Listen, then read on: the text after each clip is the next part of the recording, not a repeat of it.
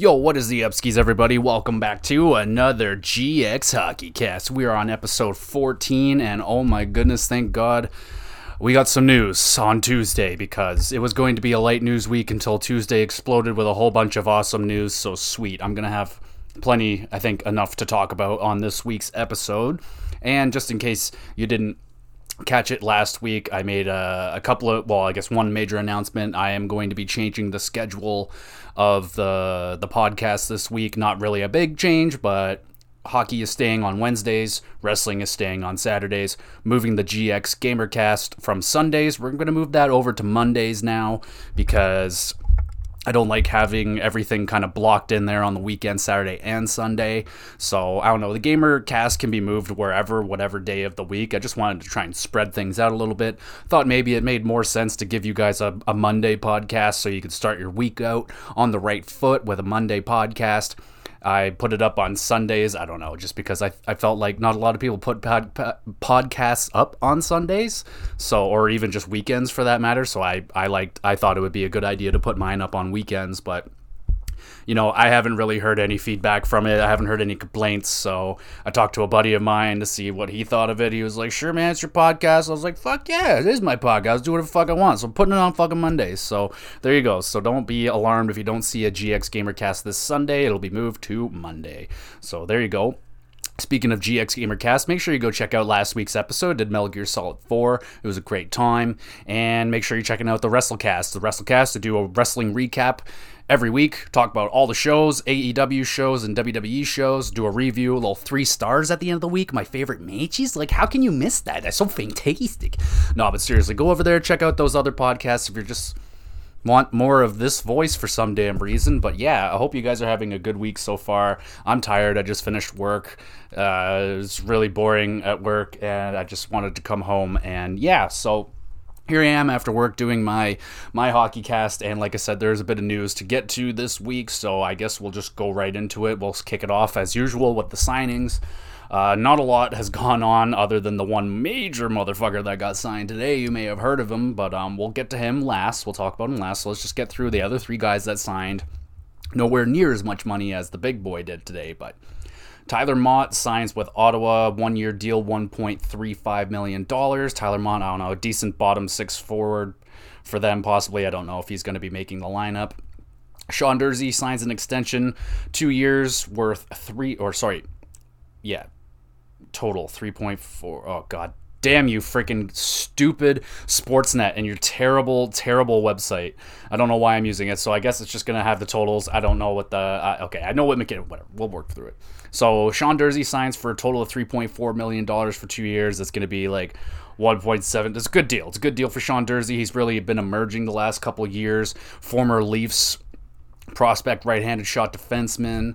Uh, it'd be really nice if we had him in our in our team right about now, but he got traded away a while back. I don't remember if it was for Muzzin or if it was for the Jack Campbell trade, but regardless, he's in LA now. He's doing pretty well over there. Uh, apparently, he's an offensive defenseman. I don't know. I have I don't watch LA games, but I know Sean Durzi. I like him, and uh, I hope the best for him because, well, it's almost a guarantee that he's going to have an excellent career because he was a former Maple Leaf prospect that was traded away. So, more than likely, going to be one of the better top 10 defensemen in the league over the next 10 years, just because. Anyway. And Barrett Hayton, Arizona, they sign him for uh, two years worth $3.5 million in total. So, yeah, pretty small deal. Barrett Hayton, not a lot of risk to that because, I mean, Arizona has all the money. They just need people to play for them. So, yeah, absolutely no risk there for them signing Barrett Hayton. He's okay. I don't know if he's ever going to crack into the top six ever. He seems more like a bottom, bottom six center. I don't really don't it doesn't matter. Anyway, let's get to the one that fucking matters, baby. Number 1, highest paid player going to be next season. Nathan MacKinnon signs a 8-year deal, 100 million dollars. Literally, he's a, he is the asking price of a Doctor Evil freaking ransom. 100 million dollars. And it's like, yeah, that's how much Nathan MacKinnon just fucking signed for. so uh, good for Nathan MacKinnon. He is officially going to be the highest played highest paid player in the league next season. This contract does not kick in until next season. It's going to be worth 12.6 million dollars per season. So I uh, had a little bit of a. I thought I recalled Nathan MacKinnon last year or a year or two saying that he's he'll take a discount, all this crap, and and here he is. Now he's the highest paid player in the league. I'm not saying that he doesn't deserve it. I'm just saying, hey man, those are the words that came out of your mouth. So a lot of people were curious about the Nathan MacKinnon contract it's been in the works for the last little while here. It was coming. It was coming. There was no, I don't think there was any doubt in anyone's mind that Nathan MacKinnon was going to be leaving the Colorado Avalanche. He just won a Stanley Cup with them. He's been with them his whole career. I imagine he's going to stay with them his whole career unless somehow, uh, no, that's definitely not going to happen. But maybe Crosby gets into uh, Colorado someday, and then those two get to play together because that would be fucking awesome. We get to see them not only in Tim Hortons commercials together, but we get to see them play on the same team. That would be so fucking tight. But uh, probably never ever going to happen unless the Olympics happen and they're actually allowed to play there or some sort of fucking tournament. I don't really know. Anyway, yeah, so I, I personally thought that MacKinnon was going to take a little bit less than that. I don't really care. He's not on my team. I think it's good good for him, and quite possibly this this may help with the Austin Matthews contract in the future. I mean, if I mean MacKinnon's got the hardware, he's got the Stanley Cup, he's got the the performances in the playoffs. Uh, does Matthews really stack up next to Nathan MacKinnon? Can can Matthews really say that he's worth more than Nathan MacKinnon? It's arguable. It's definitely definitely arguable. If um if I was building a team right now, who would you take with your first overall pick? Where uh, I mean, between those two players, are you taking Nathan MacKinnon? Are you taking Austin Matthews? I don't think you can really go wrong with either of those players, but me right now, I would I would think I would just have to go with Nathan MacKinnon because of that killer fucking instinct that he has, man. He is so competitive. He is so eager to win. All he wants to do is win. And that's something that Matthews just hasn't really shown off yet. That eagerness to win, that determination, that scary determination that MacKinnon has developed over the last couple years. His intensity, his his drive, his his attitude, his it's insane over there, man. Like I, I have to admit, like Austin Matthews does not have that intensity, that mentality that that MacKinnon does over there in Colorado. You may have heard of the stories from Nathan MacKinnon um, on Spittin' Chicklets and stuff, but that guy absolutely revamped the whole like locker room culture over there in Colorado. He's like, everyone's gonna start fucking eating good. Everyone's gonna start practicing harder. Everyone's gonna start taking this way more seriously. And the the best thing about MacKinnon is he's the one that that took that like bull by the horns like personally he was like i'm gonna he's eating all this shitty food too all this unpleasant food but and he's doing all these hard workouts and all that he's being a leader and he finally got a Stanley Cup, so that's unbelievable. Nathan MacKinnon, hundred million dollar fucking contract. Merry freaking Christmas! Goodness gracious, they're just getting bigger, man. It's good. They're just gonna keep getting bigger and bigger and bigger because everyone keeps talking about the salary cap is supposed to spike up, not next year, but I think the year after that. They're they're projecting it to go up to like six, seven million dollars more, which is a massive increase. But overall, I don't. I think it kind of evens out because the salary cap's been stagnant since COVID happened. The league was due were were projected to increase the salary cap quite a bit over that COVID, those COVID years before COVID hit. Obviously, COVID hitting fucking scrapped all those ideas, ruined the Leafs, ruined a lot of teams that had that that projected salary cap coming into the league.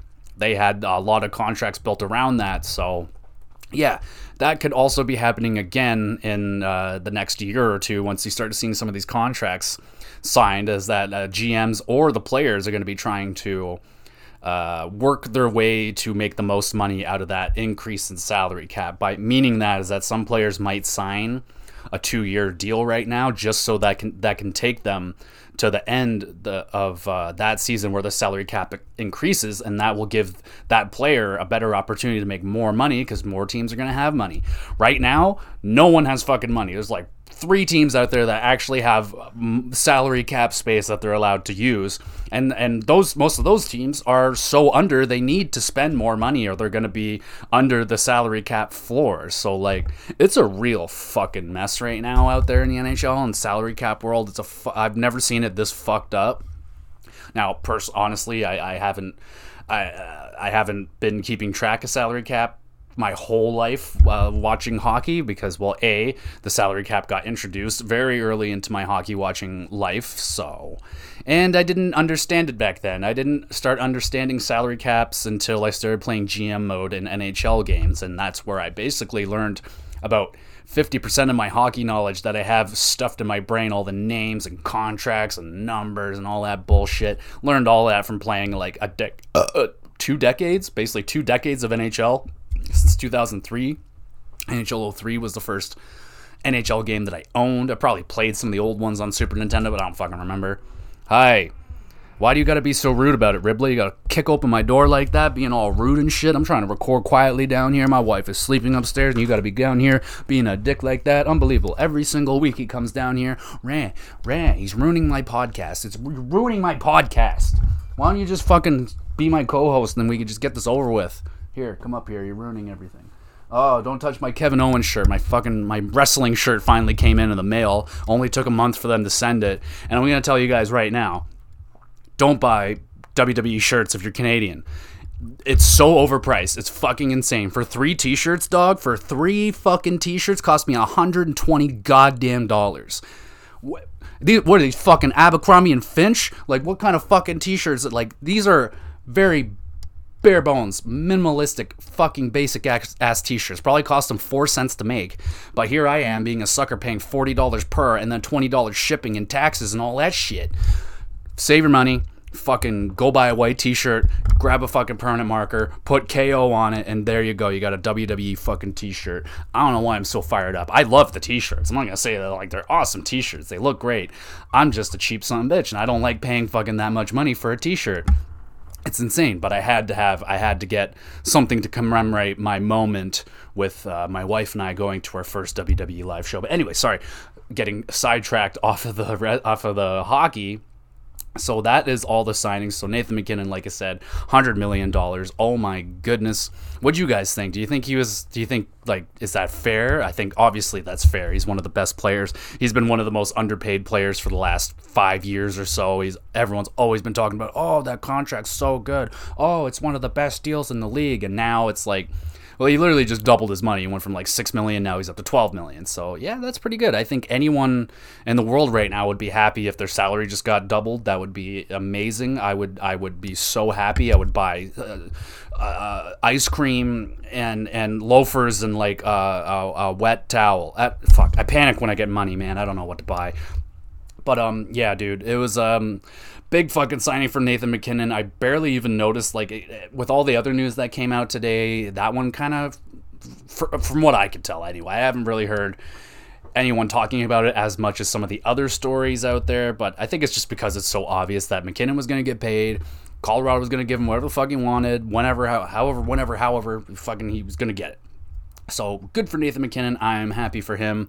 Maybe uh, you could throw throw a couple bones, couple spawn doolies my way, bro. I don't know. What are you gonna do with a hundred million dollars, man? It's fucking out- outrageous how much freaking professional sports players make. I mean, like basketball players make insane amount of money. Like, ugh, not even gonna get into it. How much fucking money that athletes make? It's absolutely insane. Okay, so in other new, oh wait, hold on. There is one sort of trade, I guess. I really have no idea what this trade is. I barely heard a damn thing about it, but the Dallas Stars acquire a player called Nils Lundkvist. They acquired him from the New York Rangers, and the New York Rangers acquired a conditional first round pick in 2023 and a conditional fourth round pick in 2025. So I don't know who the hell this Nils Lundkvist kid is. I have never heard of him, but the fact that Dallas paid a first and a fourth for him. I don't know. I'll have to look into that. And but if you got, do you guys know who the hell this guy is? I have never heard that name once before in my life. Uh, when I hear a name like Lundqvist come out of New York, I'm like, wait, like Hank, like Henrik Lundqvist? Like no, no, no. There's this other fucking Lundkvist in freaking New York. But um, yeah, don't know a goddamn thing about him because no one no one seemed to talk about this trade at all. Like there's just i don't know people maybe just trying to get the engines running with the podcasts and the news because they're all kind of starting to start back up but a lot of them were just i don't know no one really talked about this trade. So sorry i don't know much more about it. All i know is that that price is fucking high. I don't know what the conditions are on those picks but trading a first round pick i don't know man. But i imagine he's some sort of young gas prospect so cool for him. Okay dude so we got some really well, I guess I'll just go into. Uh, I, I don't know. I don't really like to talk about this, but it is sort of interesting. Professional tryout season is right now, so a lot of guys they call them PTOs. You may have heard about that. Professional tryout opportunity. I don't fucking know what it means, but it means some sort of tryout. Okay, professional tryout. Eh, no, that's exactly what that means. There you go. Um, Yes. So there's a lot of them right now. There's 40 professional tryouts out there. So I just want to list off a few of the names. The only reason why I don't want to talk about it that much is because these guys aren't actually signed. It doesn't mean they're signed. It doesn't mean they're guaranteed to make the team. They're just giving them an opportunity to, to make the team to make a NHL team. It's just that some of these guys I'm a little surprised don't have NHL teams, but all right, so let's just go into a, some of them that uh, made me kind of tickle me a little bit. So you got Jake Virtanen, uh, getting a tryout with the Edmonton Oilers. Now, this guy had a lot of fucking problems going out in Vancouver, where he was from. Had uh, some very uh, personal issues, so a little bit of controversy that Edmonton's giving this guy a shot, but we'll see where that goes. He's only 26 years old, so there's there's still potentially some gas in that engine. Jimmy Vesey with the Rangers. You got Michael Stone in Calgary. He seems to always be on a PTO with those guys. It just seems like uh, once a year he's getting a PTO with the Calgary Flames. Eric Staal in Florida. Daniel Sprong with the Seattle Kraken, I think, is interesting. I always remember Daniel Sprong getting ridiculously good in some of the NHL games. And uh, yeah, he's still only 25 years old. He hasn't found an NHL, like a consistent NHL job yet. So we'll see uh, if he can crack crack the Kraken lineup. I barely I barely even realized that I was making a pun there. Zach Senyshyn signing a PTO with New Jersey Devils. I'm only saying Zach Senyshyn because he was one of the three guys that the Bruins drafted in 2015. Uh, all three of the picks that they made were bad in comparison to the three guys that were taken right after them. If you didn't know, the Bruins in 2015 had three draft picks back to back to back, like 14, 15, and 16 or something like that. They picked Jake DeBrusk, Zach Senyshyn, and some other dude that never made it in the NHL. Right after that, Kyle Connor, Thomas Chabot, and Mathew Barzal. So yeah, Boston fucking blew that draft so bad. That was such a stacked draft, and they missed on all three of them. Yeah, Jake DeBrusk is an okay player, um, borderline top six player. I don't know. It's just his con- his inconsistencies are absolutely fucking mind numbing. How inconsistent that player can be. But um, yeah, dude, Zach Senyshyn one of those picks from the Bruins has never cracked a lineup. I don't think he's even played an NHL game, so I doubt he's going to crack the lineup with the New Jersey Devils, but good luck to him. Victor Rask with the Columbus Blue Jackets. You got James, the real deal Neal, still looking, still out there uh, trying to get a job with the Columbus Blue Jackets. If he does crack that roster, he I'm guarantee he'll score 10 goals in 10 games and then he'll be gone. He will just disappear. That guy, he always starts out so hot and then he just disappears off the face of the fucking earth. Uh, Sonny Milano getting a, a, tryout with the Calgary Flames. A lot of people are buzzing about this one.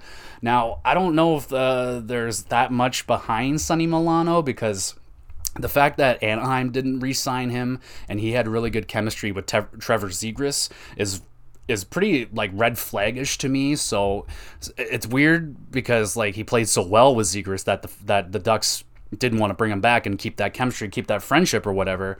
So that's like kind of a red flag for me. So like, what is it? What did the Anaheim Ducks see in Sonny Milano that they did not like? Is it the fact that may- maybe it was that Zegras was carrying him so much and made him look a lot better than he actually is? But if he cracks into the Calgary Flames lineup, I think they would be pretty happy with that. He's only 26 of age, so could be cool. Uh, let's see. Any other names that look good? Andrew Hammond, the Hamburglar, is is uh, trying out with the Florida Panthers. We'll see if he gets the job. Alex Galchenyuk, there he is. Uh, he's still out there. Uh, he signed a tryout with the Colorado Avalanche, so that's very interesting. Uh, Alex Galchenyuk has had a very interesting career. You know, he was taken third overall, and I think the 2012 draft. Uh, pretty bad draft that year. I think that's the one where the Leafs got Morgan Rielly. I remember that draft because I wanted the Leafs to take Galchenyuk so bad. And then the Montreal Canadiens drafted him third overall. And man, he looked decent there in Montreal. I think he had a couple 60 point seasons, pretty good looking and then it just fell off, man. This guy has been struggling to find teams, been struggling to get any sort of offensive anything going. He had a very, very, very minor splash in Toronto. Uh, it looked like maybe it could work there, and then nah, he didn't want to stay, surprisingly, so he moved on. uh, to Arizona. Arizona didn't want to keep him. Now he's off to Colorado. See if he can crack into that lineup. I'm not very optimistic for him. It may be the very much well be the end of Alex Galchenyuk's NHL career. He may be off to playing in the KHL or something like that for the rest, but we'll just have to wait and see with that one. I I don't remember if I. No, I don't. Okay, we haven't gotten to that guy yet. Anyway, Jason Demers with the Edmonton Oilers. I still thought he was a pretty decent defenseman, so that one could work out. Danny DeKeyser with the Vancouver Canucks. Calvin DeHaan with the Carolina Hurricanes. I'm a little bit jealous about that one. I'm, I'm personally a little bit shocked that DeHaan does not have a team. I always thought he was a pretty damn good top six defensive defenseman, but maybe he's not anymore. He's only 31 still, so he's still got some still got some years in him. I, I think he could crack into that. I don't know if he'll crack into that Carolina lineup because their defense is so strong. I'm surprised he picked that team, but yeah, he could maybe find a job somewhere. I'm not sure though. Michael Dal Colle is interesting. I always remember as another guy that used to get really good in the NHL games. Just really has not found his way in the NHL. Ottawa Senators are going to take a chance on him. He's only 26 years old, so don't think he's good. He is what he is more than likely, but who knows? Maybe he can find a home there in Ottawa. Alex Chiasson with Arizona Coyotes, Derek Brassard in the Ottawa Senators, and then you got one with the Toronto. Well, you got two technically with the Toronto Maple Leafs. Uh, Dylan Ferguson, don't know who that is. He's a goaltender, 23 years old, and then Zach Aston Reese, who a lot of people believe he will be able to crack the roster of the Toronto Maple Leafs. Left winger, right winger, 28 years old, apparently pretty gritty, grindy, bottom six forward. So uh, it's pretty open right now with the Maple Leafs bottom six. Don't really know uh, like the only ones for sure that we know is like Pierre Engvall will be there, but he may even be able to crack the top six this year. So I don't know, man. The bottom six for the Maple Leafs are there's a lot of guys there. I just don't know which ones are gonna make it in there. There's, we have the guys, I just don't know which ones are gonna make it. So yeah, so those are the PTOs going on right now. Which ones do you guys think are gonna make it? Uh, which ones do you think are not going to make it? I told you which ones I don't think are going to make it, like Galchenyuk and stuff. DeHaan, I, I'm again, I'm just going to say I think I'm pretty surprised that that guy has has not found a team, but um. Yeah, only have to we'll have to wait and see. Okay, so let's get into the retirement news. Yeah, we had three huge retirements, three defensemen, three big defensemen retirements. One coming as a surprise, the other two not so much. And uh, so let's just start out with the big man, fucking Zdeno Chara finally retires, man. Oh my god. He had a hell of a long fucking career, man. Uh, let's get into some of his uh, statistics and stuff like that. So the dude was drafted in like 1990. Hold on, let's see. I can actually get that. Um, drafted 56th overall in 1996 by the New York Islanders. So yeah, he played from 1996 till 2022, dude. Yeah, he played a long, long fucking time. So let's just get to his total NHL totals. He played, oh my goodness, 1,680 games. Oh my goodness gracious.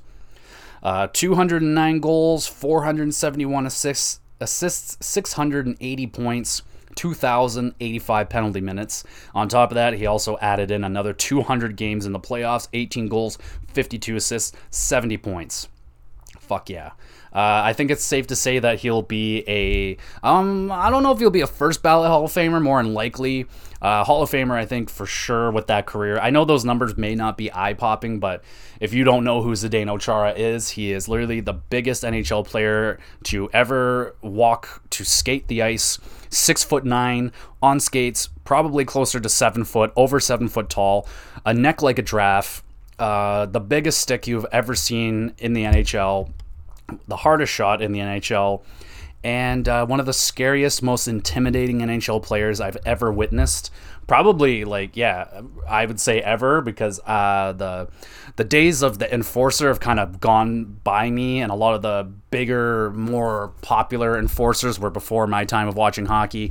I got to see Ty Domi and shit, and like Donald Brashear. Those were like kind of the two big guys I remember going at it a lot when I first started watching hockey, man. Oh man, Donald Brashear and Ty Domi hated each other. oh my god, I, feel like those two went at each other all the fucking time. But um, yeah, dude. Even though you in sixteen hundred game, I mean, oh, just okay with the with the the two hundred playoff games, well over. Uh, he had eighteen over eighteen hundred professional games. Absolutely fucking insane. Top 10 overall in the in NHL's history.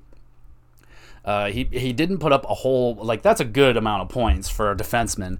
Uh, always been more known for his defensive abilities more so than his offensive abilities. His best season offensively, I think, was like 50, 55 points, somewhere in and around there.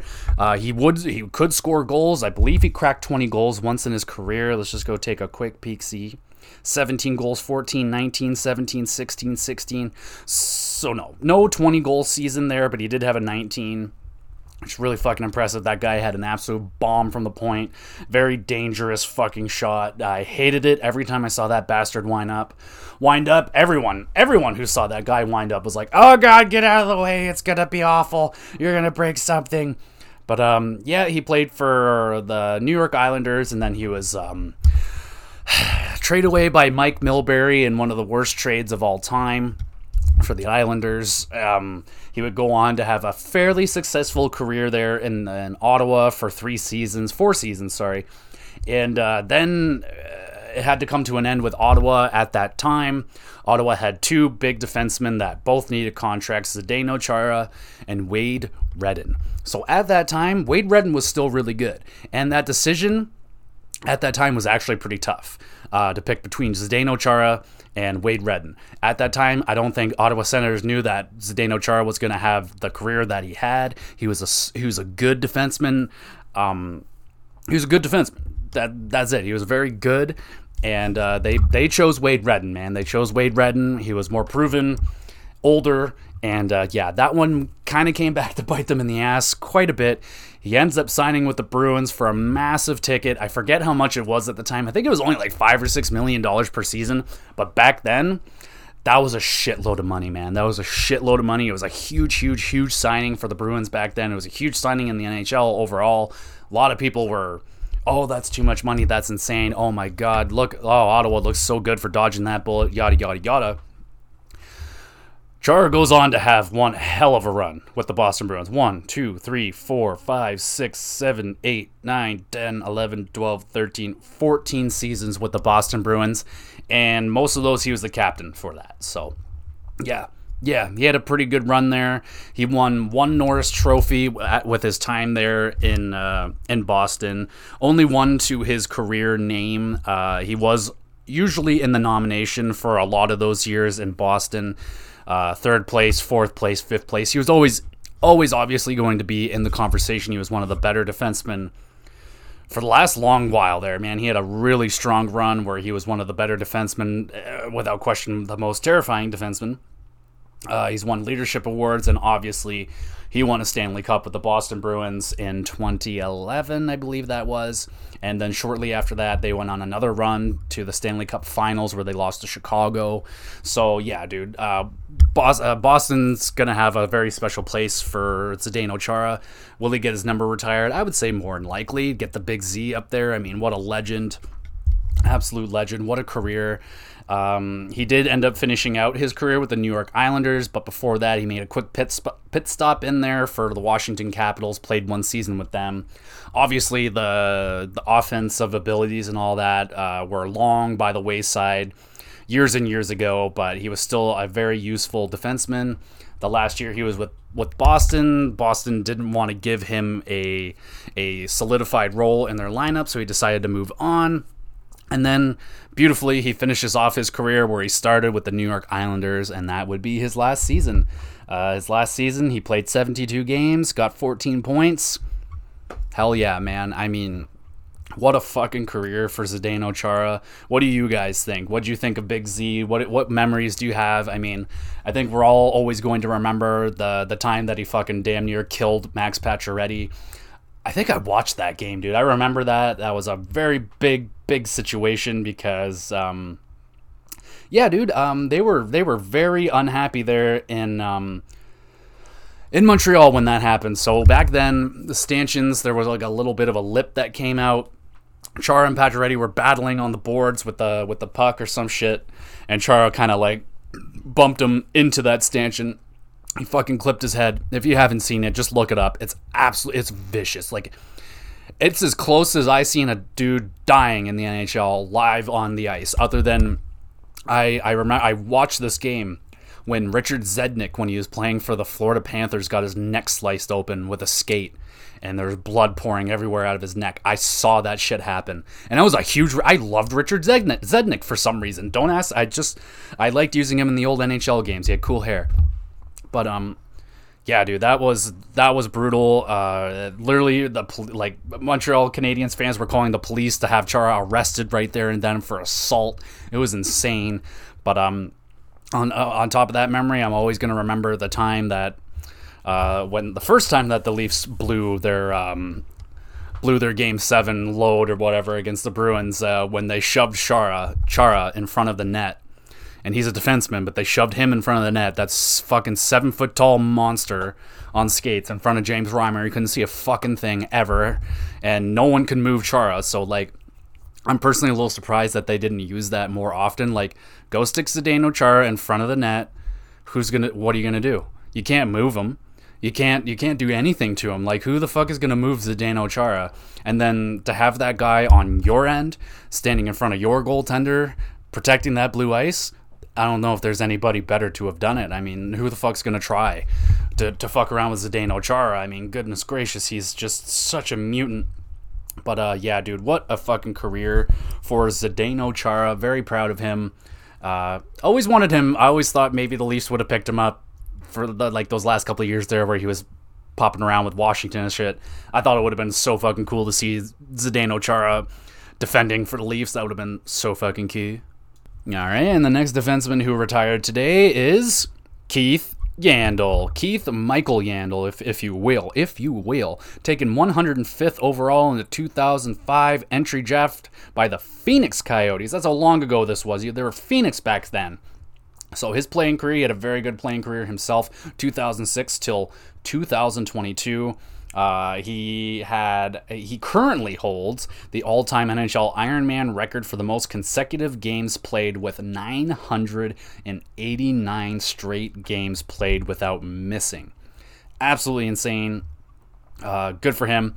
Sadly, that's not gonna more than likely not going to last very long because Phil Kessel still active signed with the Vegas Golden Knights, has an active Ironman streak. He's only like a handful of games behind Yandle. Yandle's now retired, so Phil Kessel will more than likely be the new holder of the NHL Ironman streak, but at least Yandle got it. It was a little disappointing what happened to him there in, I believe it was Philadelphia where he was playing there last, and they ended up scratching him. They they for virtually for basically zero reasoning at all. Their the Flyers were trash. There was no point scratching Yandle to get in this young player who ended up having a terrible game anyway. So yeah, it was a big kind of a shit on Keith Yandle to do that to him. I, I didn't like that, but yeah. Always been a very solid offensive defenseman. Could always put up the points. Uh, not necessarily the best defensive uh, guy in, in, in his uh, in his career. He played a majority of his of his of his time with the Phoenix Coyotes. Uh, he was traded or signed to, with the New York Rangers, played there for a little bit, stopped in and played with the Florida Panthers for about five, five, five years, and then finishes off with the Philadelphia Flyers. So Keith Yandle played 1,109 games, 103 goals, 516 assists for 619 points. That is pretty damn good for a defenseman. Uh, is he going to be a Hall of Famer? No, I don't think he'll be a Hall of Famer. I don't believe he ever won any NHL awards. Uh, let's just see here. Uh, he was an All Star three times, so that's pretty cool. Yeah, dude. Uh, Keith Yandle just a very solid player, very very funny guy. If you if you have not uh, been entertained by the man that is Keith Yandle or just all the Yandles. They're all very entertaining. I highly suggest you go check out Spit and Chicklets. Look up some of the episodes with Keith Yandle. He is a absolute treat. Very very funny guy. Very entertaining. Excellent accent. I don't. I think he's from Boston or some shit. He's got like that Boston accent. Let's see. Where are you born? Yeah, Boston, Massachusetts. Straight up. He's 36 years old where he, when he retired. So, good career for you, Keith Yandle. And uh, too bad about your Iron Man streak, but at least you got it for now. And uh, yeah, he was never there was never any real hard feelings uh, from him to the Flyers. He said that he completely understood the situation and all that. So he's a professional's professional. Very, very good career for him. And then last but certainly not least, the last guy to retire today, motherfucking holy, I can't believe all these guys retired at the same freaking time today, but PK Subban, Parnell Carl Subban, calling it a career, y'all. He's calling it a career and he's only 33 years old. So, calling it a little early. So, as Subban's been dealing with some back injuries, a lot of back problems over the last few years. Uh, obviously, it's affected his play. His play has dropped uh, pretty dramatically uh, since his time there in uh, Montreal, where he was a Norris winner, Norris contender. He had a pretty good run there with Nashville. Was a part of one of the most notorious, um, what do you call it, polarizing trades in NHL history. It was Shea Weber straight up for PK Subban, one for one. I think it's safe to say now that Montreal won that trade. I think it's pretty fair to say. I think for both of them, it was pretty good. I mean, PK had a good run there in Nashville. I think they went to the finals with him. And then obviously Montreal last season or uh, two years ago going to the finals with Shea Weber as their captain. Um, yeah, dude, I, I don't think, you know, at that time that trade looked absolutely fucking banana, but I think Shea Weber had the better side of that career over PK. Um, PK, man, he was such a cool fucking player, man. Such a energetic, charismatic, full of confidence, very fun guy to watch. Had a bullet of a shot, could just rip goals, huge celebrations, big fucking personality on him, made a shitload of money, won a Norris. So let's go through a little bit of PK Subban's career. So, he was drafted in 2007 by the Montreal Canadiens, 43rd overall. That was a pretty fucking good pick for the Montreal Canadiens. Played from 2009 till 2022. Let's take a look at some of those career stats. So in 834 games, you know, it's, it's sad that he, he only got to play in 834 games. But the good thing about PK Subban is, I mean, if as long as you like him, I don't think we're gonna be we're not going to be without PK Subban for very long. I don't. The guy is obviously going to be going into some sort of analyst role. He's going to be on TV. The guy is made for TV. He's got the personality. He's got the chops. He's a born natural. I think he's already done it for like the All Star games and stuff. He was being uh he was there, and it's a perfect fit, man. PK Subban is a is a brilliant brilliant um, personality to have on TV. He's going to be very very fun. Um, I don't know how much how much fanfare he has these days. I know he was extremely popular when he was in in Montreal. I mean, that guy was leading tons of votes. He was always being one of the most popular players in the league. That obviously dropped off when he left the the intense market that was Montreal. But uh, of course, he was he's always been relevant. Uh, people always talking about PK. The only problem is that his play dropped off so much that you know a lot of those talks weren't very positive for the most part for for PK. But uh, 834 games, 115 goals, 352 assists for 467 points. I mean, damn near a point every other game player. Uh, his earlier years with the Montreal Canadiens, I mean, fuck, dude, he had some monster freaking years. Um, uh, 53 points, 60 points, 51 points, 40 points Oh, sorry, that was with the Nashville. But uh, 15 goals would be his highest. 16 goals actually with the Nashville Predators. So he could put the goal. He could put the puck in the net. He had an absolute bomb of a shot. Won the Norris in 2013, I believe that was. Of course, the year his uh, final year. So there's a lot of contract situation going on with PK Subban in Montreal. Um, when his first, when his ELC came up, he wanted to get paid. Uh, Montreal said, no, we're going to give you a bridge deal. He says, okay, but you're going to fucking pay me after this. And I believe they got him for like $3.5 million per season. PK ends up having two incredible seasons. He wins the Norris, and now it's fucking pay time. And the Montreal Canadiens paid. Oh my God, did they ever pay? So let's see.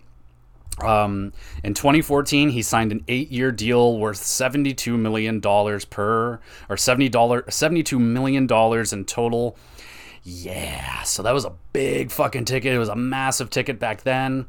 Um, I believe that's $9 million per season. Yeah, so I think maybe PK Subban may be a little bit to blame for why defensemen are making so much goddamn money right now. Him and Drew Doughty. Drew Doughty, holy fuck, he makes a lot of money too. Way more than PK Subban did, but PK made a shitload of money. Uh, he moved off to, to Nashville, had solid seasons there in Nashville too, I must say. Uh, with Nashville, you know, 40 points, 59 points.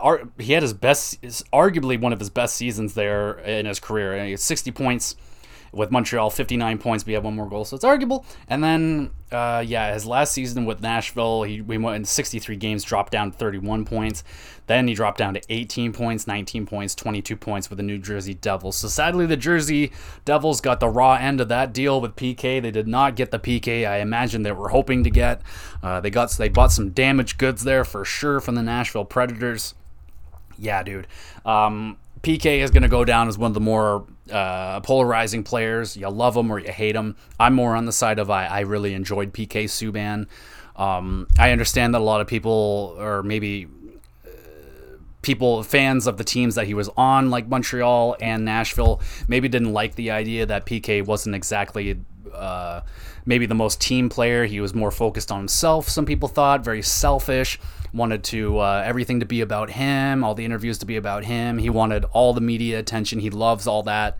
That's whatever, man. Like that's what you got to do. Like if it's PK is a very what do you call it? Um, marketable person. He's got a big personality. He's got a, he's very funny, charming, all that stuff. So I don't know in, in, terms of how bland, white toast, boring most NHL player interviews are.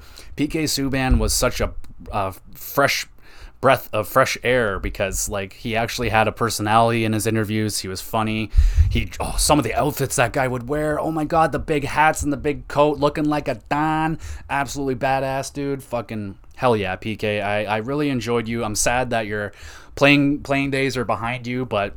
I mean, your electric playing days were well behind you. You haven't been that electrifying uh, PK Subban for like three, four years now, but I enjoyed it while it lasted. I, I can I can say with confidence that we're going to see PK Subban on TV doing analyst roles or something like that in the very near future. Or if not, he's going to get his own fucking TV show or something and just say bye bye the NHL. Like, I'm going to go off and be a fucking movie star or whatever. Like, who knows? The, the sky's the limit with PK Subban. He's a, he's a very cool cat, man. He's very cool. I liked him. Okay, so that was all of the fucking retirements for this week. So let's get into some more bad news.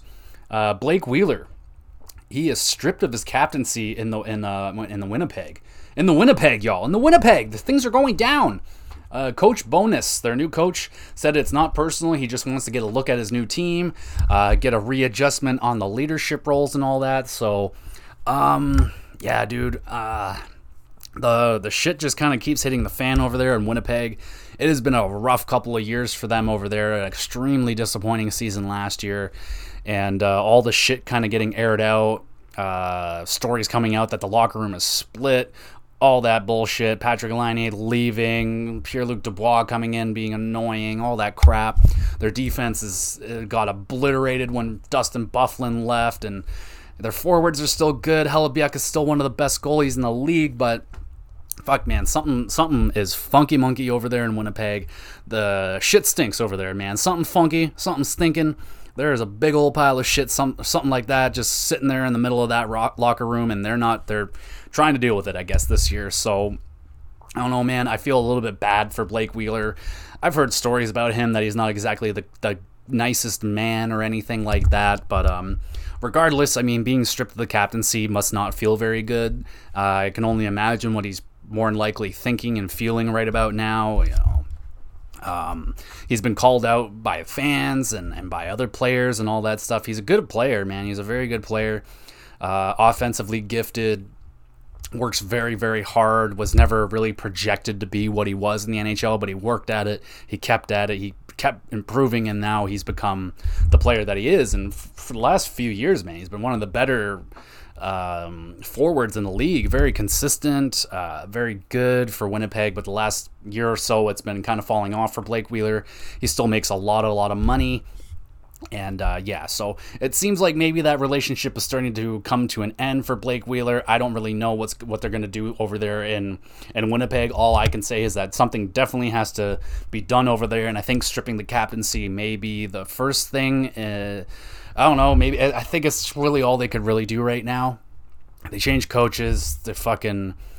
I don't know, man. Like it's weird. I, I I, just, I'm, I was just as shocked as, as Winnipeg was last year that they that they did as bad as they did because like I'm a big fan of the Winnipeg Jets roster, man. I really like Kyle Connor. I like Ehlers. I like Scheifele. I like all those guys. But um, yeah, dude, that that defensive core that they have, not very strong, and um, Hellebuyck can only do so much. But um, yep. So they're stripping the captaincy. The uh, the plan going forward is that they're just gonna have three alternate or whatever captains, uh, three A's this year for the Winnipeg Jets. I don't it I don't know, man. I think people put again, I think I said this in the last episode. I think people put too much like too much importance on the captain C. Like, um, like just because a guy is wearing a C doesn't mean that other guys in the locker room can't be leaders and stuff like that. Like the locker room in Toronto, for example, like Jason Spezza didn't wasn't the captain or anything, but he was a locker room leader in there. Wayne Simmonds, Joe Thornton, all those guys. Like just because you're not wearing a letter doesn't mean that you can't be a leader in the locker room. Like I don't know, like all it really does is just add in more extra bullshit responsibility that I personally wouldn't want if I was in the NHL. I was like, oh great, now I got to do all these extra interviews and and all that crap that I don't really want to do, and I have to, and everything comes on me, and and they're gonna scrutinize every word that comes out of my mouth. So me personally, I wouldn't want anything to do with fucking alternate captaincies, captaincies, anything like that. I don't give a fuck about prestige. Don't give a fuck about history. I don't give a shit. I don't need to be a captain. I can I can lead by example. If you want to throw a C on me, throw a C on me. I don't really care. I'm not going to do all these extra interviews. Anyway, so yeah, Blake Wheeler getting stripped of the captaincy. What do you guys think about that? Do you think it's gonna is is that gonna be the like is that gonna fix all the problems there? I think it's only gonna kind of make it more more awkward. Like now Blake Wheeler's just gonna sit there and be like, yeah, boys, uh, thanks a fucking lot for ratting me out and all that shit. So maybe he's gonna feel even more animosity towards his team. Maybe he's gonna feel none. Maybe he feels absolutely nothing about this. Could give one less of a shit. But honestly, he doesn't come off as that kind of guy. I think he's gonna care about this quite a lot. So we'll have to we'll have to wait and see what's gonna happen happen with the Winnipeg Jets this year. I definitely have my eye glued onto those onto that team this year.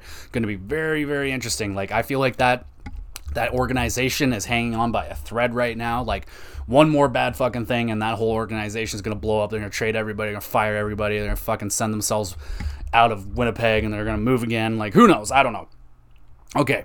So, uh, reports coming out from Vancouver. They're extremely desperate for a right handed defenseman. They are going to be trying out Quinton Hughes on the right side this year. He is a naturally left hand, left side defenseman. Uh, he's come out and said that he's willing to give the right hand uh, a shot. So yeah, Winnipeg or uh, Vancouver has not addressed that situation yet. They have not added any more right-handed defensemen. They're very, very weak on the right-handed side. So seeing if Quinn Hughes can get it done over there. There's a lot of defensemen in the league that are shoot left-handed but play on the right side. I mean, uh, T.J. Brodie in in Toronto, uh, Jake Muzzin also playing right side, and he's a left-handed. So I don't know. It's uh, it's it, people again. It's something that they put a lot of importance in. I don't know how much. It, like I understand it. Like you want to have those one-time opportunities and all that great shit. People playing on their stronger side, so then they can defend better. But you know how it is. There's not a whole lot of really good quality right hand defensemen in the league, so it's it's a very hard commodity to grab. But there's one guy out there that apparently the Vancouver Canucks are quite interested in, and uh, that guy being Ethan Bear, who plays for the Carolina Hurricanes right now. I can see that being a trade that could definitely happen. Um, Carolina has a lot of defensive depth. I have no idea where Ethan Bear is going to fit in um, in there. I think he wants more time. He, I think he would probably like to get out of Carolina. Yeah, he would like to play on a winning team and all that shit, but I think he wants minutes more than anything right now. And yeah, he would be able to get those minutes in Vancouver because he's a right-handed shot, which they desperately need.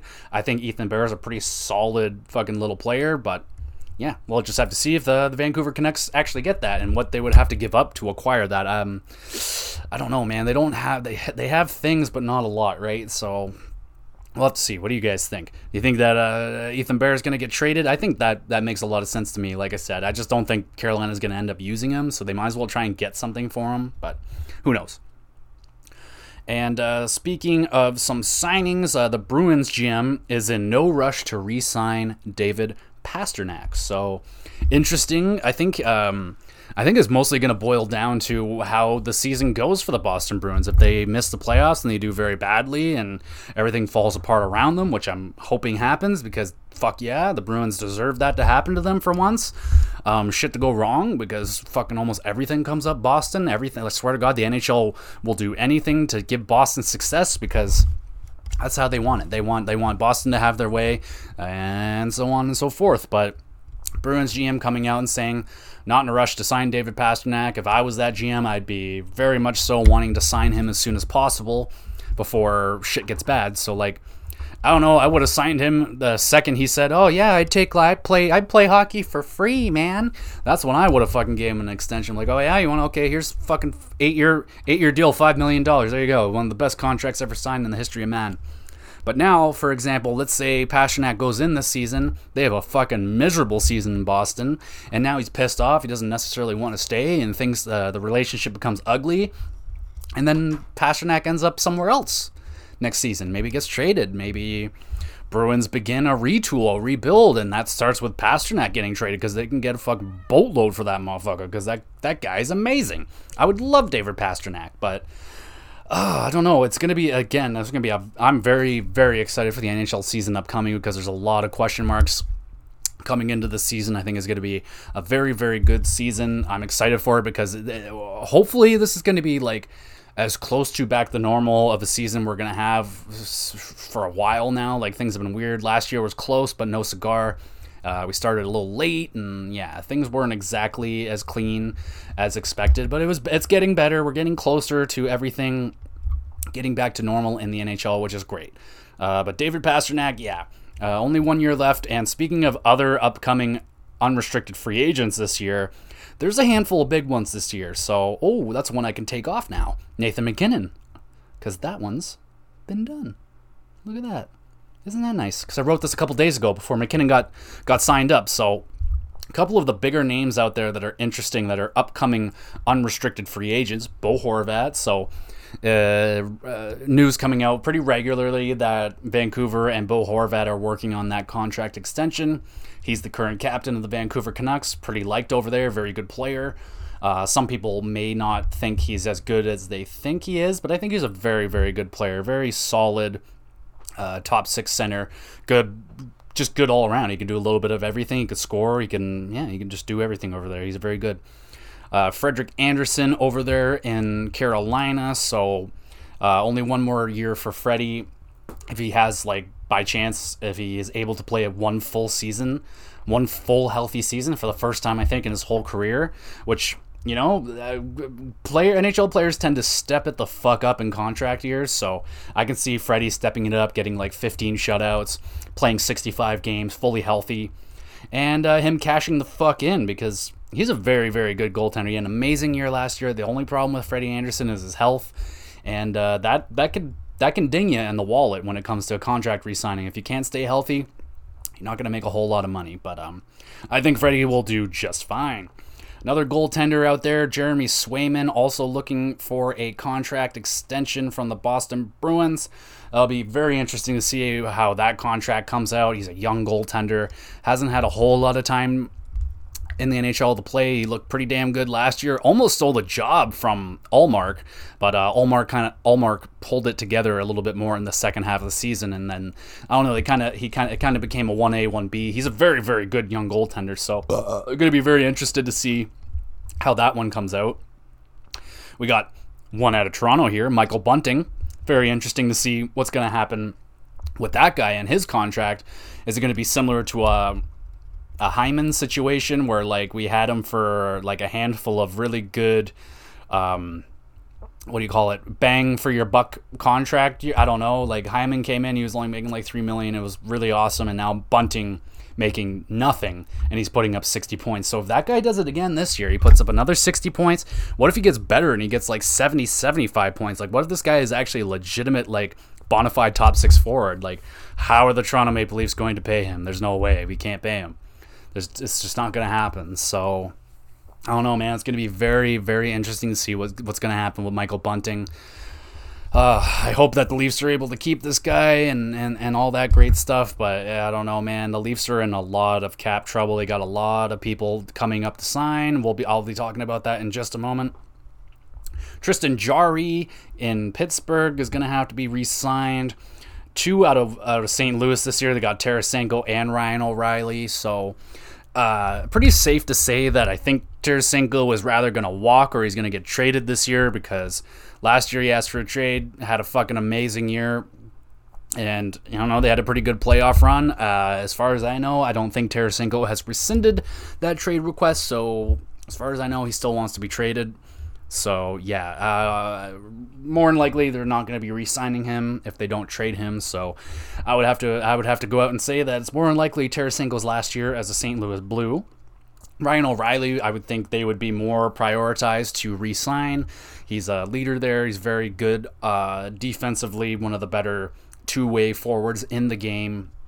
And uh, yeah, so and with that on top of that, that they already they just re-signed Kyrou and Thompson or Thomas for a pretty hefty contract extension. So it's going to be interesting to see what the St. Louis Blues are going to be doing this year. Minnesota, they got Mathew Dumba. That one shouldn't be too bad, but again, Minnesota's very cap strapped with all those uh, buyouts that they did last season. So going to be interesting to see if Del- if um, Dumba is going to remain with the Minnesota Wild. And then Detroit has Dylan Larkin who um, I believe they've also been talking. I don't know how well that's actually been going. I think it's not been going very well. Uh, with the contract extension for Dylan Larkin, I think that is a very big priority for them. I believe he is the captain. Uh, correct me if I'm wrong. I do believe Dylan Larkin is the captain of the Detroit Red Wings. I think so. I don't know. Um, but yeah, he's also up. And then there's a handful of pretty interesting restricted free agents coming up at the end of this season. Now, I know people like to say contract sheet offers and all that crap.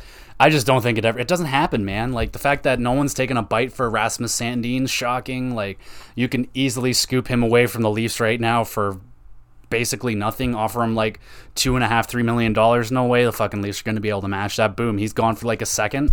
Would you? Wouldn't like? I would take fucking Sandin. I'd take a shot on Sandin for a second or a third. Like why not? Um, I don't know, man. Maybe it's just because of that recency bias thing that happened with Kotkaniemi and the Montreal Canadiens. Like, I don't know, it seemed to be going pretty well for Carolina. I just really like the beef that's been brewing between Carolina and Montreal. Like, not just on the ice, but like the beef, like talking shit to each other on Twitter and all that shit. Little jabs here and there. I really dig that. I like that. I like Carolina Hurricanes, man. They're a fucking cool ass team. I like that they're uh, they're not afraid to uh, to do things weird. Obviously. Uh, but some of the upcoming uh, restricted free agents, Mathew Barzal, so that could be interesting um, if this year doesn't go his way. Uh, they got rid of the coach. They're hoping to increase the offense and give him more of an opportunity to uh, explode offensively because he is one of the more gifted NHLers offensively in the in the league right now. And we just haven't been able to see that. I think uh, Barzal is, is capable of doing 80, 80 90 plus points. Um, if he could just get, I don't know, uh, his wingers aren't exactly the strongest, but hey, man, if this season doesn't go well, maybe Mathew Barzal wants to get the fuck out of the island. Maybe he wants to go somewhere else. Uh, it's going to be interesting to see with some of these guys. You got Alexander DeBrincat. I think it's pretty safe to say that uh, as long as things go good, Ottawa is on the up and up. They're probably the most, the hottest trending team right now. Everyone is so high on the Ottawa Senators, so uh, they could be in for a very, very fun year, or they could be in for a very, very unfun year because that's usually how it goes when teams get hyped up like this. Like everyone's believe, oh, Ottawa could be better in the Leafs. It could go deep in the playoffs. Yada yada yada. You don't know until it happens, man. Like it's hard to say until you see it happen on the ice. But yeah, on paper right now, I mean the Ottawa Senators made the most improvements over the offseason. They made the most moves. They have a very nice looking core. They added a bunch. Like looks pretty fucking good, dude. Like I'm pretty convinced. I have them making the playoffs. Uh, another one out of here from Dallas. They got Roope Hintz. Uh, very under. I don't know. I feel like he's an underrated player. He's a very, very good goal scorer over there in Dallas. Don't think he gets talked about enough. I feel like all the, all the, the worry in Dallas is always on Jamie Benn and Tyler Seguin and now Jason Robertson because he's not fucking signed and they really, really need to get that kid signed and it's still not done. So, yeah. Dallas fans out there are more than likely getting a little bit more tight butthole as the days pass that they still don't have this kid uh, in the lineup. If they don't have him in the lineup for the beginning of this season, I would, I might, you might as well just kiss the season goodbye because it's going to be tough. If Dallas doesn't have him in the lineup, it's going to be tough for them to. Um, yeah, it's going to be tough. It's going to be a real hard year if they don't have him. And then, of course, last but not least, you have Trevor Zegras over there in Anaheim. Um, it's very, very safe to say he's going to resign, obviously, in Anaheim. They're going to have all the money to give him. I'm just more interested in how much he's going to make. And if they're like, what, what are we, what are we going to do? Like, because contracts have been kind of trending in a different way uh, the last little while, or, or some GMs have been trying to change that around where they're playing, they're paying the players when they're young and not paying them when they've like they're on the back nine in their career. Like uh, for the most part, it would be you got your ELC, that's three years, then you get a you get like a bridge deal, maybe a two to five year deal somewhere in there, and then after that, and only if you're good, now you can make money when you're like 30 years old. And then you give them like an eight year extension for a shitload of money, and then that just makes you look bad. Me personally, I'm on the side of the other GMs. I would rather pay a guy for his prime years, and then on your back nine, we'll pay you less. You can stay here and finish out and have a good time. People will not be so shitty to you because, oh, look at this fucking 37 year old asshole making $11 million making our team shit. No, it'd be better if it's like, oh man, there's that fucking legend who who had an amazing career here and now he's still playing here and he's only making like one million dollars. Oh man, I love this guy so much. I'd suck his dick if he came in my house. Shit like that. So that's how I would sign players. Like, there's no fucking way if a dude, if a player came up to me, unless he's Sidney Crosby, McDavid, or fucking Matthews, and they're like 32 years old and like, I want an eight year deal. I'd like, go fuck yourself. You're not getting it. it's not happening. Like, I would never as uh, the GM of the Pittsburgh Penguins gave gave Letang that deal or or Malkin. Like maybe Malkin, but definitely not Letang. I'm like, dude, you've had one healthy season your whole career, and it just happened to be on a contract year, so you're taking some fucking. I don't know what you were taking, injecting fucking straight up two percent milk right into your veins, and you just made your bones all strong again. I have no idea what the fuck what the fuck Chris Letang did to stay healthy for the first time ever in his in his career, but he did it. He did it at the right time, and boom, he cashes in, gets even more money. He's made a shitload. Now he's making even more. Anyway, so yeah, going to be interesting to see how much Zegras is going to make uh, for his first contract because this is going to be his last year of his ELC. So I'm, I'm interested to see how much he's going to make. I'm interested to see. I'm very interested in Zegras, man. He's a very cool player. Obviously, he's going to be very popular uh, with the young guns. He's um, the new cover star of the newest NHL game, I believe, and that's like really cool because he's so new and young. So they're obviously going for that younger crowd, uh, which is fine. That's totally fine with me. I don't care. Uh, it's not like the NHL is ever going to surpass the NBA, NFL, or, or MLB. Maybe the MLB if if it keeps. I don't know. Um, NFL, no way. NBA, no way. There's just it's never gonna happen now. NBA is so far gone, and the NFL makes so much fucking money. It's not even fair. And I mean, baseball, people still like baseball. I don't like baseball, but people like fucking baseball, baseball. So good for baseball, good for all them. And um, okay, so let's let's talk a little bit about the Leafs and the Flames right now. Okay, so I know I'm looking a little bit into the future, and a lot of shit can change. A lot of things can happen in two years, but in two years, folks, do you know what we're in for? For Toronto Maple Leaf fans, I think some of you know. I think some of you know the one guy that's in a couple years. But that's not all. It's not just Poppy. It's not just Auston Matthews that's got to get signed in two years, guys. It's William Nylander. It's Jake Muzzin. It's TJ Brodie. It's Mark Giordano. It's Timothy Liljegren. And it's Matt Murray.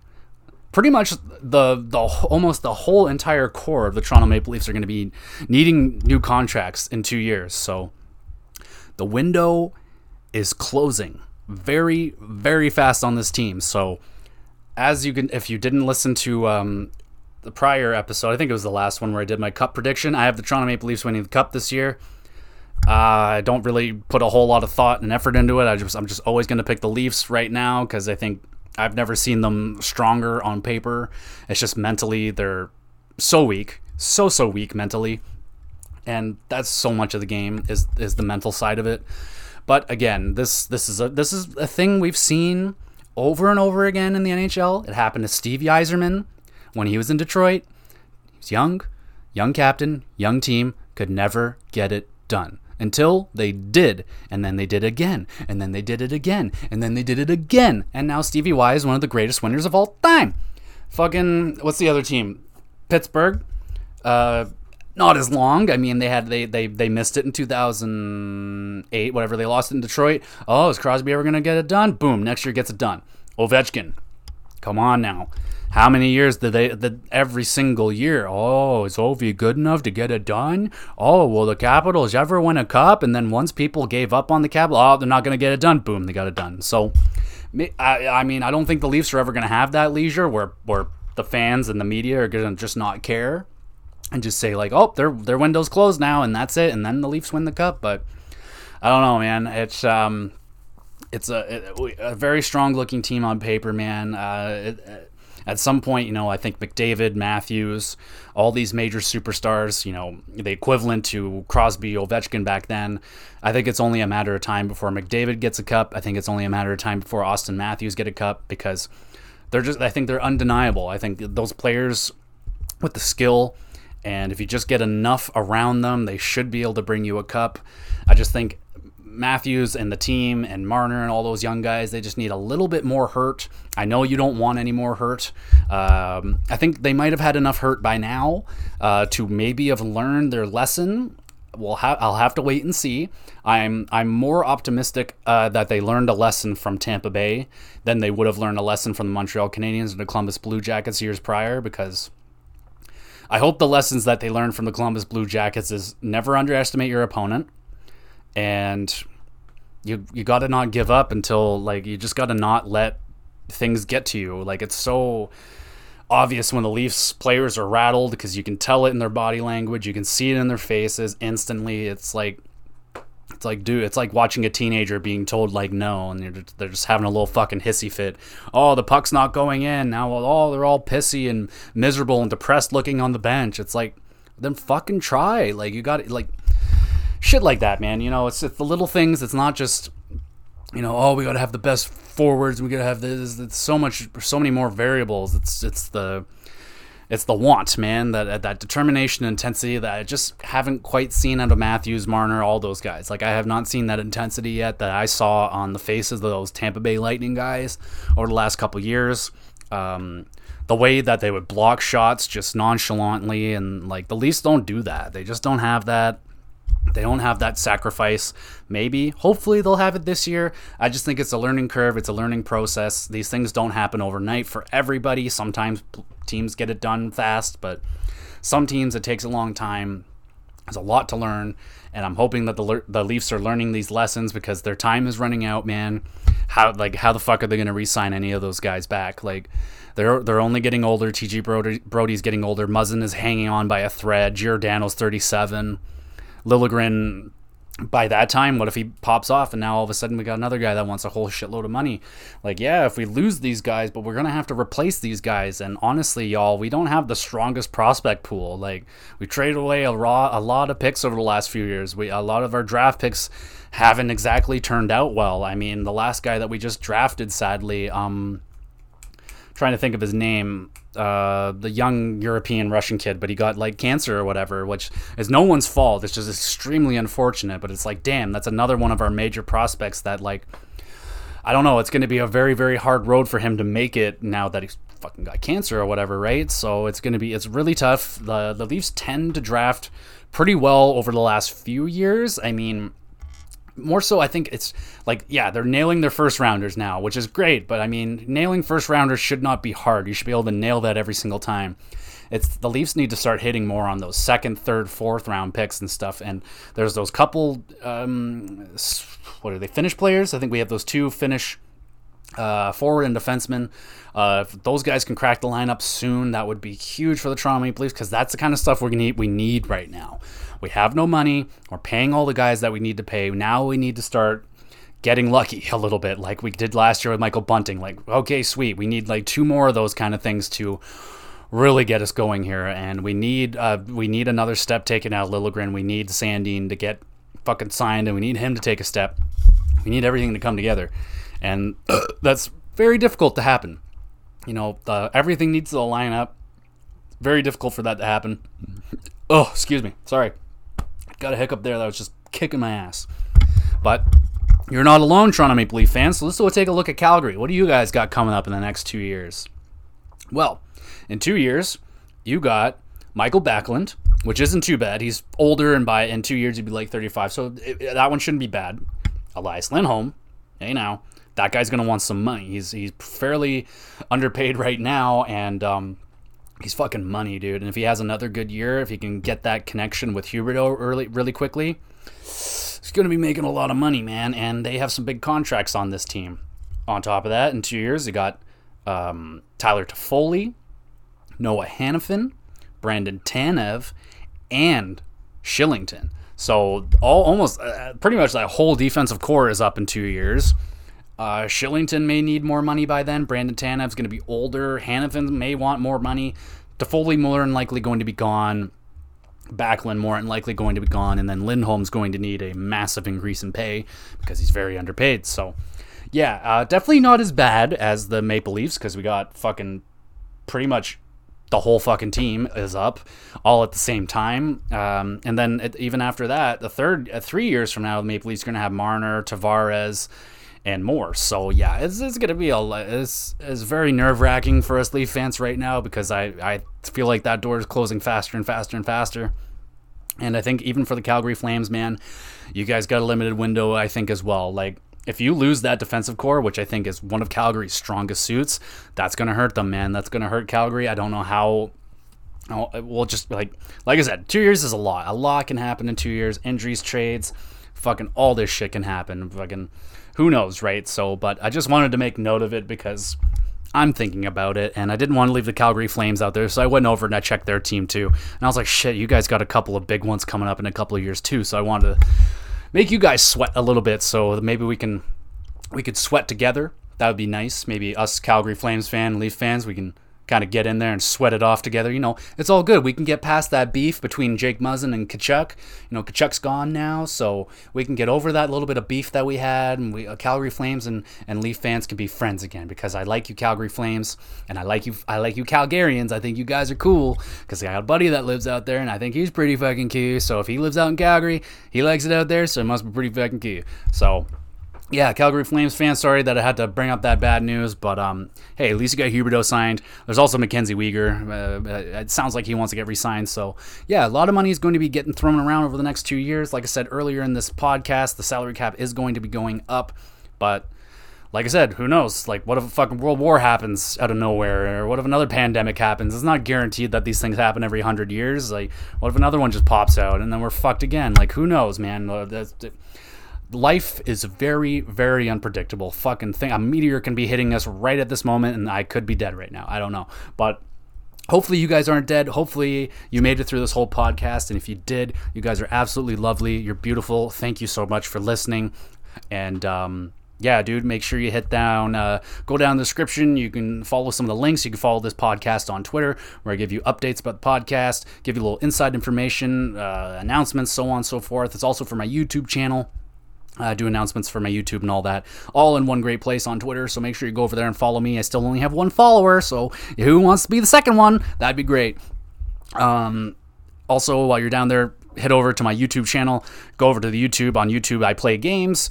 Uh, it's mostly just a gaming channel. I go over there. Go over there. I'm playing Disco Elysium right now. If you haven't heard about that game, it's one of the funniest, greatest bestest fucking story games you'll ever see. So go over there, watch me play it. It's really fun. And if you want, I got a whole bunch of Let's Plays over there. And I'm also looking for suggestions for new Let's Plays. So if you have a PlayStation game, PlayStation only, folks, PlayStation only, okay? That's the only thing that I'm able to record on. I've tried dozens of different. I cannot fucking get Xbox to record. I am too dumb to figure out how to get my Nintendo to record anything. So right now I'm just sticking to PlayStation games. The most least fucking stressful thing. All I have to do is press one goddamn button and record it goes. So it's really easy. So if you have any PlayStation 5, 4, 3, 2, 1 games that you would like me to play, maybe do a let's play on, let me know in uh, on a comment on Twitter or YouTube. That'd be fucking awesome. Uh, thank you guys so much for listening. If you're still here, make sure you hit that like thing or whatever. You know, rate the podcast. Help help me out. Let's build this community a little bit. And I would really, really appreciate that out of you guys. So thank you everybody for listening. Hope you enjoyed uh, the episode this week. Hope you, hopefully your week is going better. Hopefully this gets you through your hump day. Fuck hump day. I have Wednesdays off, so technically my hump day is Tuesday. So fuck Tuesdays and Wednesdays. Just fuck any work day, man. Fuck work. Fucking work sucks. Why? Why? I don't want to work anymore. I'm tired of working. So how about you guys do me a favor and you and you make this podcast explode, and then I can do this for a living and entertain you guys because I would fucking love that. It'd be so incredible. But um anyway, sorry. Thank you so much for listening. I'll say thank you one more time. Thank you so much for listening, you lovelies. Um, yeah, bye.